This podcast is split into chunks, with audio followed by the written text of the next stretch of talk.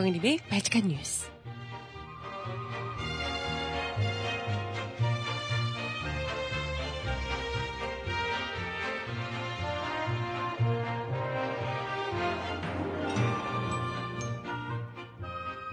여러분 안녕하세요. 바칙한 뉴스 정혜림입니다. 정부가 어제 오전 긴급하게 관계부처 합동 담화문을 발표했습니다. 담화문 제목이 어마어마한데요. 청년과 아이들의 미래를 위해 국민 여러분께 드리는 말씀이었습니다. 대체 뭘까요? 교육? 보육? 뭐 이런 걸까요? 하지만 전혀 그 내용은 청년을 위한 혹은 아이들의 미래를 위한 해법은 또 정책은 조금도 찾아볼 수 없었습니다. 그저 노동 악법, 이른바 경제 활성화법이라고 부르는 법안들을 통과시켜 달라는 노동계와 야당을 향한 압박에 불과했습니다. 이런 과정에서 반쪽 사실만 말하거나 혹은 아예 왜곡된 사실만 이야기하는 경우도 있었다고 하네요. 대통령이 거짓말로 압박을 하니 장관들까지 줄줄이 나눠서 압박하고 있는 모양새입니다. 음악 듣고 와서 이야기 함께 나눠볼게요. 첫 곡, 백지영과 버벌진트가 함께 부른 노래입니다. 약도 없대요. 듣고 올게요. 신청곡 있으시면 주세요.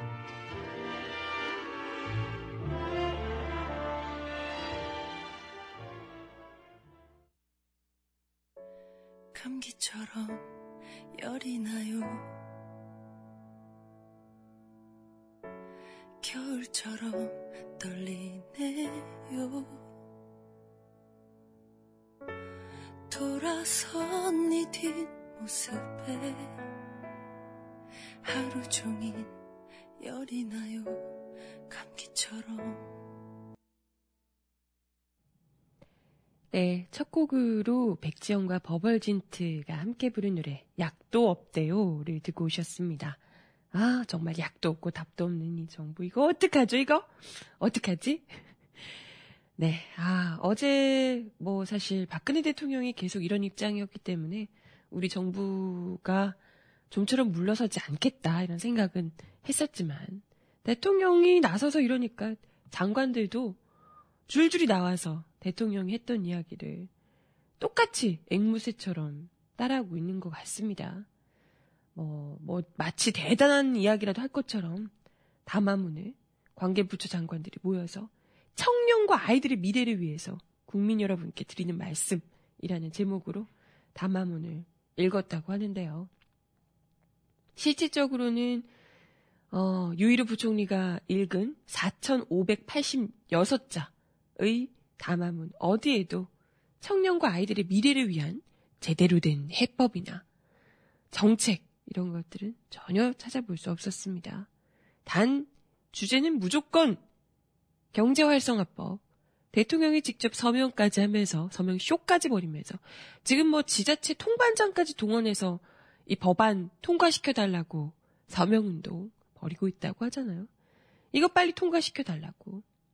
서비스 산업 발전 기본법, 기업 활력 제고 특별법, 그리고 말 많은 노동개혁 사법, 네 가지 법 등의 법안 처리를 국회에 촉구했다고 합니다. 이런 걸 통과시켜야만 우리 청년과 아이들의 미래를 보장할 수 있다. 이런 얘기예요.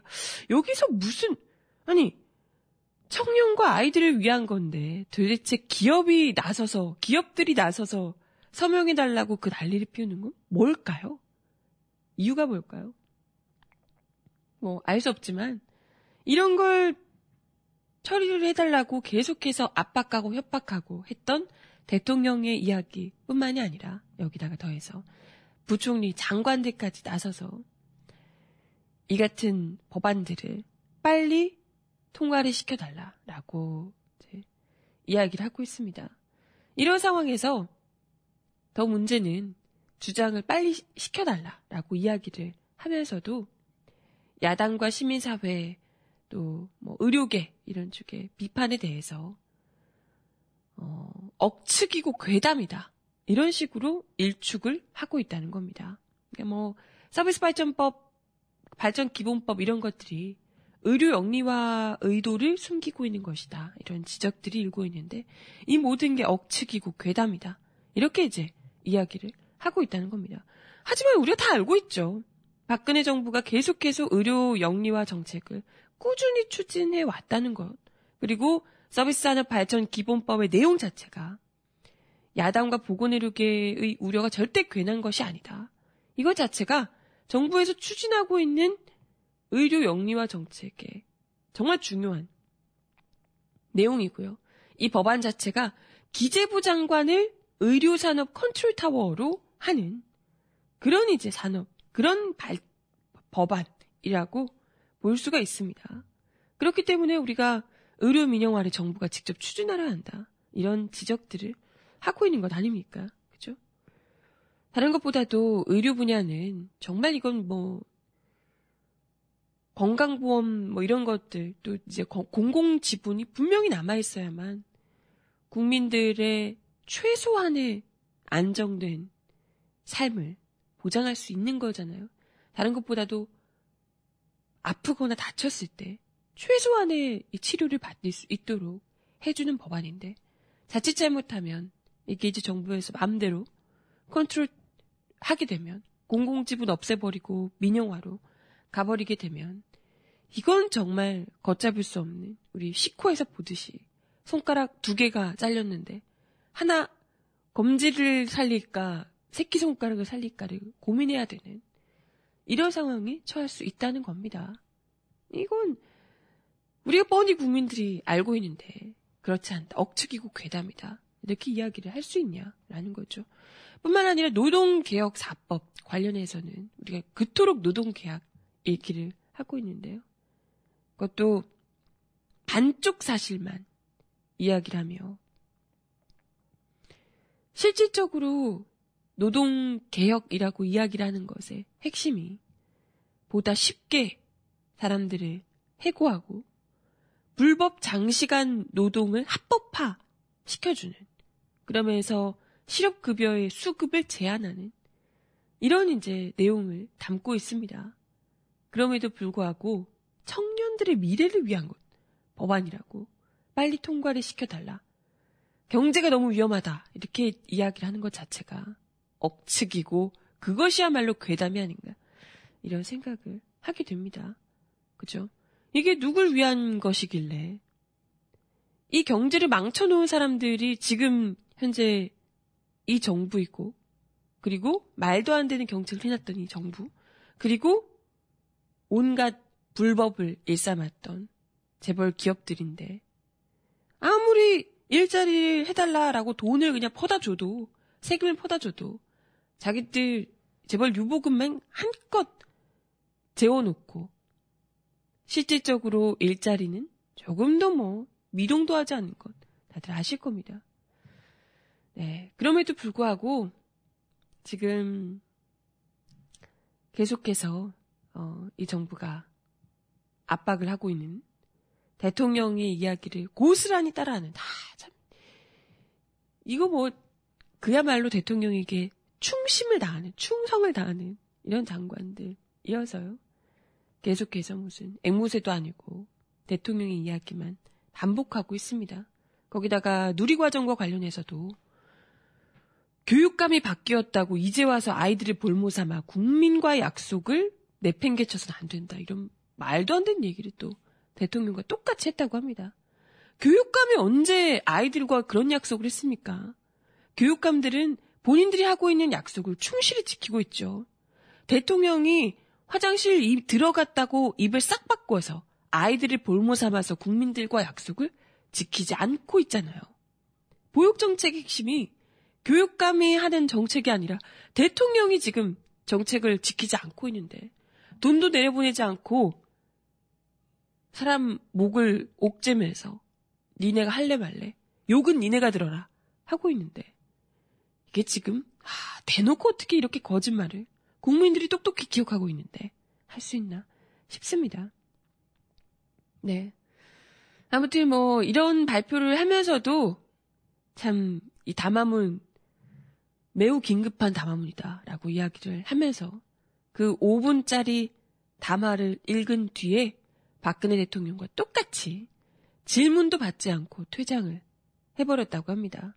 이 중요한 이야기를 하면서 가장 핫한 이슈들을 지금 일방적으로 토로만 하고 조금도 이 소통이란 대통령부터도 뭐 질의응답을 다 내용 기자들 질문까지 다 받아가지고 하더니 장관들 역시도 원래는 10분 정도 질의응답을 하겠다고 보도자료를 냈었다고 합니다. 네.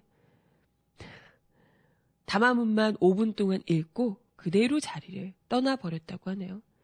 정부는 그냥 자기 할 말만 하고 홍보를 위한 사진용 혹은 방송용 자료 한두 건만 있으면 충분했던 셈입니다. 어, 기자들이 쫓아가면서 질의응답을 요청했지만 아예 거부를 했다고 하네요. 아니, 이럴 것 같으면 뭐하러? 아, 그냥 보도자료 돌리면 되지. 바쁜 기자도 오라가라 하면서 질응답도 받지 않고 담화문 뭐하러 합니까? 그잖아요? 뭐 부처 담화문 발표를 하면서 질의응답을 받지 않은 것은 굉장히 이례적이라고 합니다. 근데 뭐 이 부총리 이 유 부총리가 국토교통부 장관 시절에도 기자단의 질문을 잘 받지 않았다고 하네요. 음, 이런 사람이 뭘 그죠? 참 이런 부총리, 이런 장관들이 하는 말을 어떻게 우리 국민들과 소통해서 잘 이해시키고 설득시킬 수 있을런지 모르겠습니다. 일방적으로 계속 윽박만 질러대고 있는 거잖아요. 국민들을 상대로. 아, 참, 네. 이런 거짓말에 대해서 우리 국민들이 분노하고 비판하고 이렇게 하면 다 억측이고 괴담이고 뭐라고 이야기를 물어보려 그러면 듣지도 않고 사라져버리고 어우 정말 속이 터집니다. 속이 터집니다. 그러면서 자기 할 말만 하고 계속해서 국민들이 잘못됐다며. 니네가 오해하고 있는 거다. 뭘 몰라서 그런 거다. 아니, 모르니까 물어보잖아요. 도대체 무슨 생각인지, 그거 잘못된 거 아니냐라고 지적을 하는데, 니들이 몰라서 그런 거다고 쌩가 버리고. 아, 정말 속이 터지네요. 그죠? 답답합니다. 음악 하나 더 듣고 와요. 이럴 때 속을 뻥 뚫어주는 사이다가 필요하겠죠. 예지의 노래 사이다 신청하셨습니다.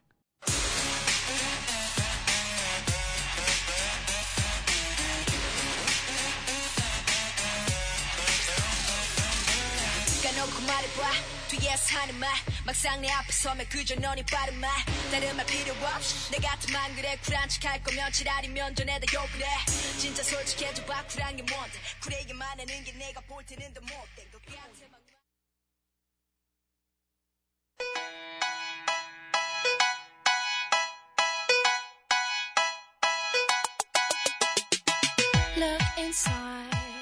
이 사람 왜 이럴까요?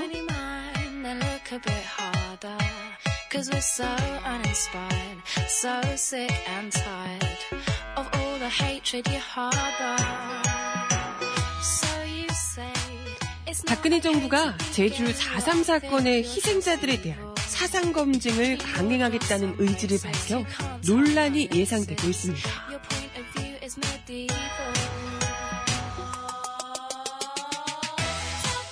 더불어민주당 김우남 의원은 어제 제주 4.3 희생자에 대한 사실조사와 관련한 정부의 입장을 묻는 질의서에 대해 황교안 국무총리가 이 같은 내용의 답변서를 보냈다고 밝혔습니다.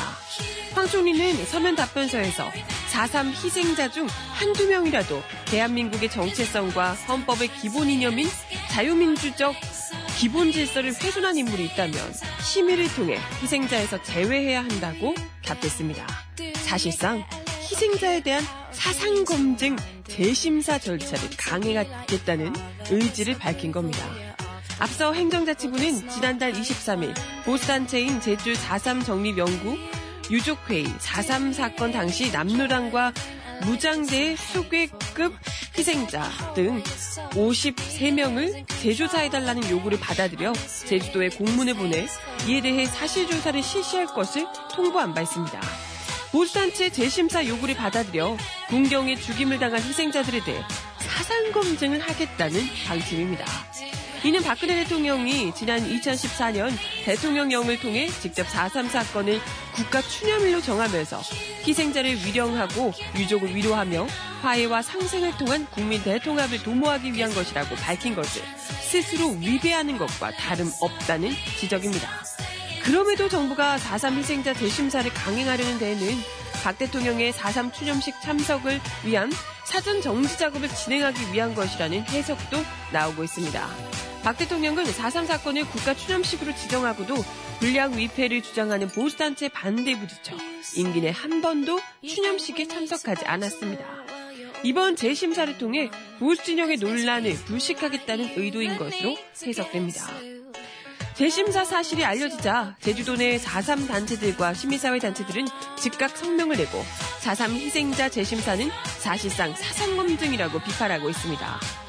재심사를 맡게 될 제주 4.3 사건 진상규명 및 희생자 명예회복 실무위원회도 지난해 6일 행자부의 재심사 요구에 대해 법적 근거도 없고 실무위원회에서 조사할 권한도 없다며 거부 입장을 밝힌 바 있습니다. 이는 부관 참시하겠다는 것과 다름없는 것이라며 심한 불쾌감을 나타내기도 했다고요. 실무위원회 거부 입장에도 황 총리는 민원이 제기된 53명의 경우 새롭게 제기된 주장이 있기 때문에 이런 주장의 사실관계를 확인하는 작업은 위원회 업무에 해당한다고 본다며 재차 재심사 강행 의지를 밝혔습니다. 이와 관련해 김은남 의원은 끊임없는 4.3 흔들기를 멈추지 않겠다는 대도민 선전포고라고 규탄했습니다. 정말 지금 이 상황에서 제대로 사상 검증을 해야 될 분들은 이 친일파들 아닐까 이런 생각이 드는데요. 아, 4.3 사건은 사실상 이미 희생자들이 다 잠들어 계시고, 그리고 정부에서 국가 추념일로 지정하기까지 했습니다. 이미 종료된 사건이고, 이에 대해서 잘 우리가 평가를 하고, 기념을, 기념이 아니라 추념을 하면서 우리가 어, 역사적으로 기리면 될 일인데요. 지금 친일파들은 지금도 대한민국 나라를 팔아먹지 못해서 안달난 분들이 저기저기 왜 많잖아요. 그죠? 친일파들부터 제대로 좀 음? 역사적으로 잘 따져서 부관 참시를 하든 사상 검증을 하든 하셨으면 좋겠네요. 그죠? 음악 하나 더 듣고 옵니다.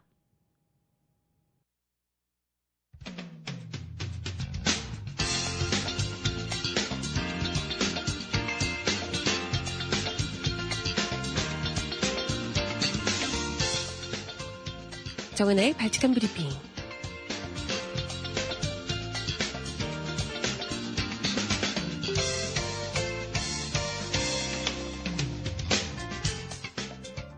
첫 번째 소식입니다.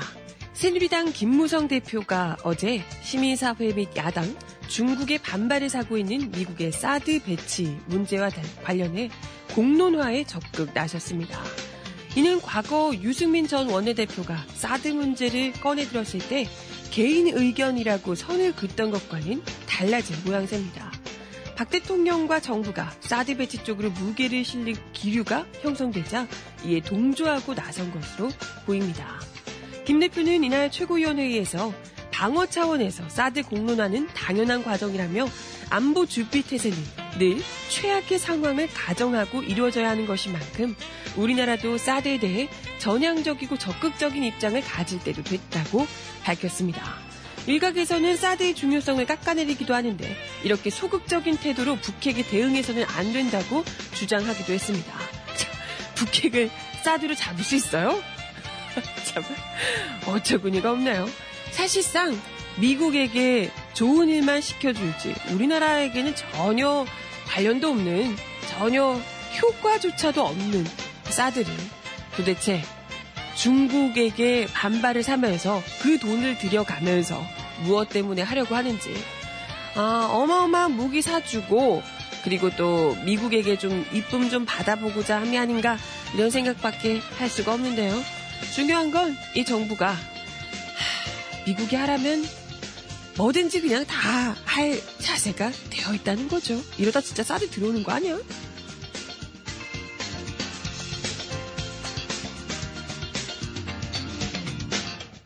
다음 소식입니다. 검찰이 이재명 성남시장과 공무원들이 조직적으로 사전선거 운동한 정황을 포착했다며 수사에 착수했습니다. 이 시장은 야당 탄압이라며 반발하고 있는데요. 수원지검 성남지청은 경기도 선관위가 이 시장의 업적을 소속 공무원들이 조직적으로 홍보한 정황이 있다며 수사를 의뢰해 조사 중이라고 밝혔습니다.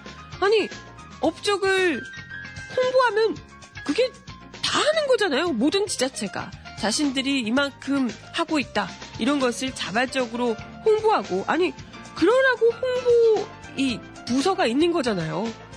그렇게 따지면 이 정부는, 어, 당장에 쇠고랑 차야 되는 거 아닌가 이런 생각이 드는데, 앞서 지난해 8월 한 시민단체는 성남시 소속 공무원 500여 명이 SNS를 통해 이 시장의 업적을 조직적으로 홍보한 정황이 있다며 경기도 선관위에 고발한 바 있습니다. 경기도 선관위는 고발인 조사를 거쳐 같은 해 11월 이 시장과 성남시 SNS 담당자가 직원들에게 홍보를 지시하거나 관여한 정황이 있다며 사전 선거운동 혐의로 검찰에 수사 의뢰했습니다. 당시 경기도 선관위는 성남시 공무원들의 홍보 활동이 지방선거, 2018년 지방선거를 염두에 둔 것이라고 판단했습니다. 아유, 멀리도 내다봤어요. 지금 총선 직전에 얼마나 대놓고 선거 운동하고 계시는 분들이 저기 위에 많은데? 그죠? 검찰 관계자는 선관위로부터 관련 자료를 받아 조사하고 있지만 수사 중인 사안이라 말할 수 없다라고 이야기를 했다고 합니다. 이에 대해 많은 분들이 박근혜 정부의 이재명 죽이기라는 지적을 하고 있습니다. 이 시장은 정부의 반대에도 불구하고 3대 무상복지 정책에 어, 이어 공사 원가 산정을 위한 표준 폼셈 지침도 거부하는 등 정부와 대립각을 계속해서 세워왔습니다. 이 시장은 수차례에 걸쳐 직원들에게 선거에 개입하지 말라고 지시했다. 공무원들이 일상적인 시정 홍보를 한 것일 뿐이라며 정부가 각종 행정 감시나 부정부패 수사에도 아무것도 한 것 없고 사생활까지 파헤치다 안 되니 이젠 시정 홍보 활동까지 수사선상에 올려 압박하려는 것이라며 검찰 조사에서도 투명하게 밝힐 것이라고 말했습니다.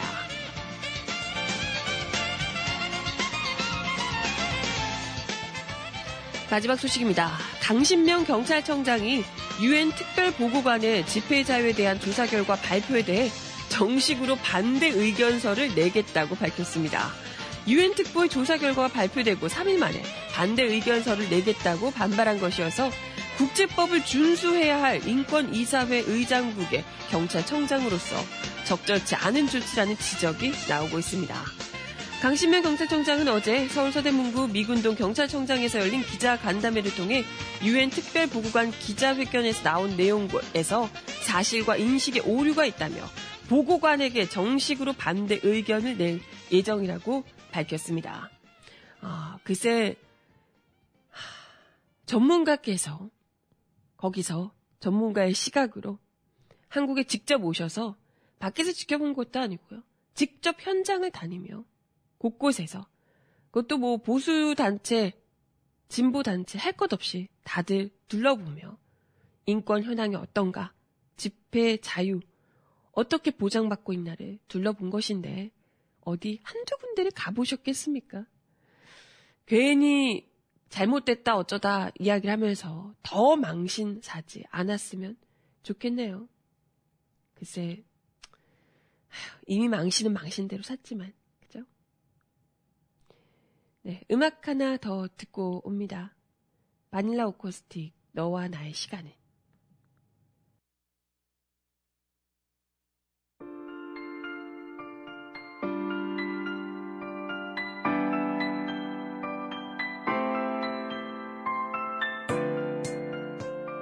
세상 속 가장 필요한 목소리를 전합니다. 여기 곧 우리가 있어요.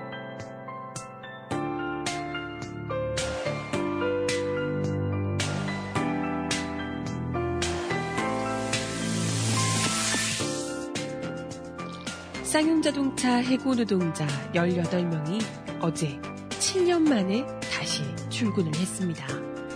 전국 민주노동조합 총연맹, 전국 금속노동조합, 쌍용차 지부는 이날 정리해고 노동자 18명을 포함해 무급휴직자, 신규 채용자 등 40명이 1차 복직 대상자로 출근 버스를 타고 경기도 안성 쌍용차 인재개발원으로 출근했다고 밝혔습니다. 김득중 금속노조 쌍용차 지부장은 이날 자신의 페이스북에 남긴 글을 통해 비정규직 정상 정규직화, 해고자 복직이라는 2015년 쌍용차 노노사 합의에 따라 최선두로 복직하게 된 18명의 쌍용차 지부 동지들이 방금 전 회사로 첫 걸음을 내디뎠습니다. 2016년 2월 1일부로 다시 쌍용차 직원 명부에 이름을 올리게 된 우리 동지들에게 격려와 축하를 아낌없이 보내주시길 바랍니다. 라고 밝혔습니다. 김 지부장은 7년 전 당시에 일하던 공장 라인에 바로 서게 되는 건 아직 아니지만 떠나 있었던 시간이 무색하리만큼 금세 회사 생활에 적응하시리라 믿습니다. 라고 응원했습니다.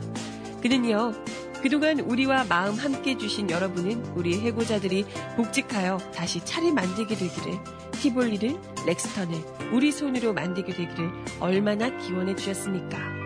이 18명의 동지들이 오늘이 아직 복직을 기다리고 있는 우리의 내일이 되도록 저를 비롯한 지부 임원들은 끝까지 긴장을 놓지 않고 있습니다. 라고 말했습니다. 그러면서 함께 해주신 모든 분들께 염치 불구하고 부탁드립니다. 제일 마지막으로 들어가겠다고 약속한 제가 들어가는 날까지 연대의 손을 놓지 말아 주십시오. 라고 당부했습니다. 가장 마지막으로 들어가시겠다 약속한 김득중 지부장이 들어가는 그날까지 이제 시작인 거예요.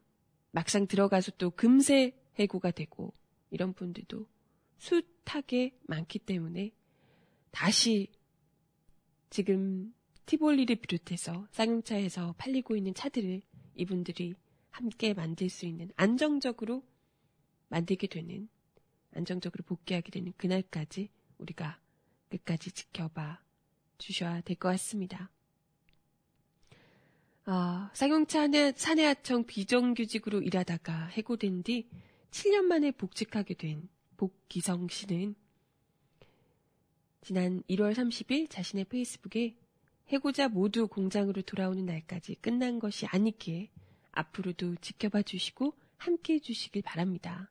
많은 사람들이 지지해주신 고마움 마음속에 담고 열심히 살겠습니다. 라고 글을 남겼습니다. 너무나 많은 분들이 지난 7년간 목숨을 잃고 스스로 끊기도 하고 하셨습니다. 네, 어, 죄송합니다. 더 이상은 이런 비극이 없길 간절히 바랄게요. 음악 하나 더 듣고 이야기 이어갑니다. 네. 이 노래 들어요. 노을이 부르는 함께. 우리 기억 속에는 아픔이 묻어 있었지.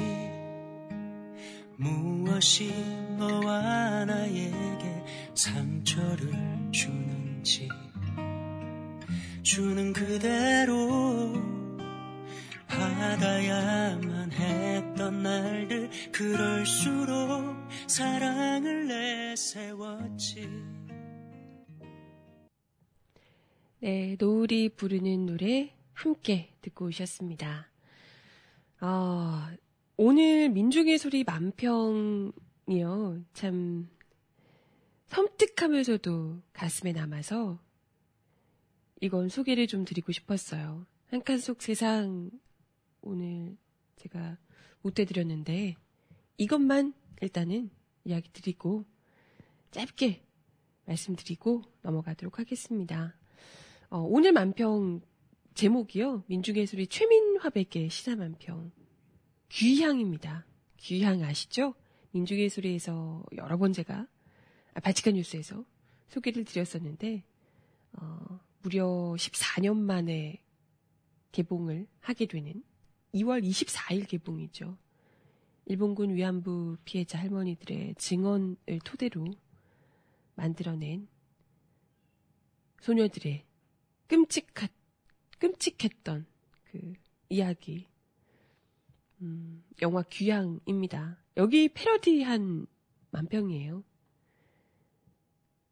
일본의 일장기를 상징하는 그 해로 소녀를 끌고 가는 두 사람이 있습니다. 일본 군복을 입고 있는 아베와 그리고 그 옆에 총을 들고 군복을 함께 입고 있는 우리 여왕님입니다. 위안부 강제 연행 증거 없다라며 소녀를 끌고 가고 있는 아베 그리고 그 옆에서 아베와 통화 내용 공개 못한다라고 이야기하는 우리 여왕님. 무엇이 소녀들을 지옥으로 보냈을까요?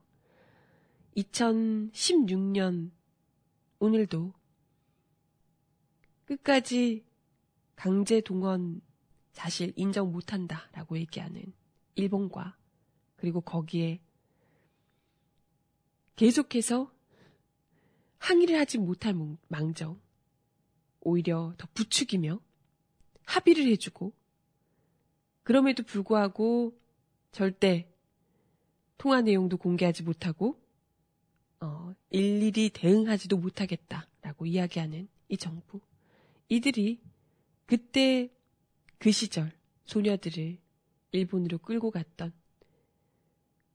지옥으로 끌고 갔던 그들과 똑같은 인간들입니다. 그죠? 아, 곧 귀향 개봉을 할 텐데요. 얼마나 많이 그 숱한 소녀들 가운데서 이제 고작 40분 정도 남아 계시는데요. 얼마나 많은 분들이 이 영화를 보면서 또 가슴을 치시게 될지 모르겠습니다.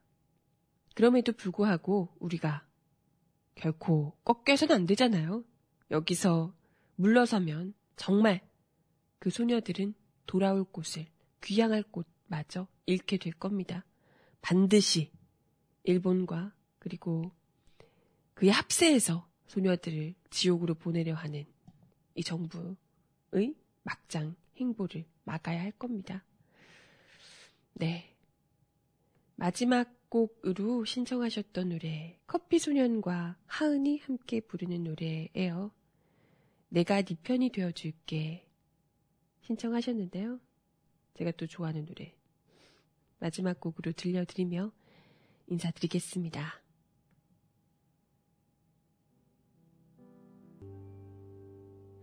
내가 네 편이 되어줄게 괜찮다 말해줄게 다 잘 될 거라고 넌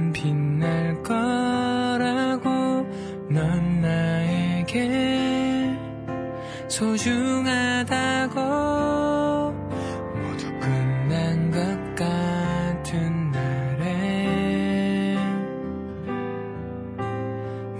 목소리를 기억해. 괜찮아.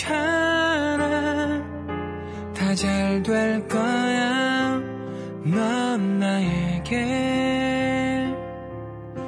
가장 소중한 사람 노래 너무 좋네요 오늘도 바치칸 뉴스 함께 해주셔서 감사하고요 저도 여러분의 편이 항상 되어드릴게요. 힘냅시다! 오늘도 좋은 하루 보내시고요. 저는 내일 10시에 다시 올게요. 여러분, 안녕!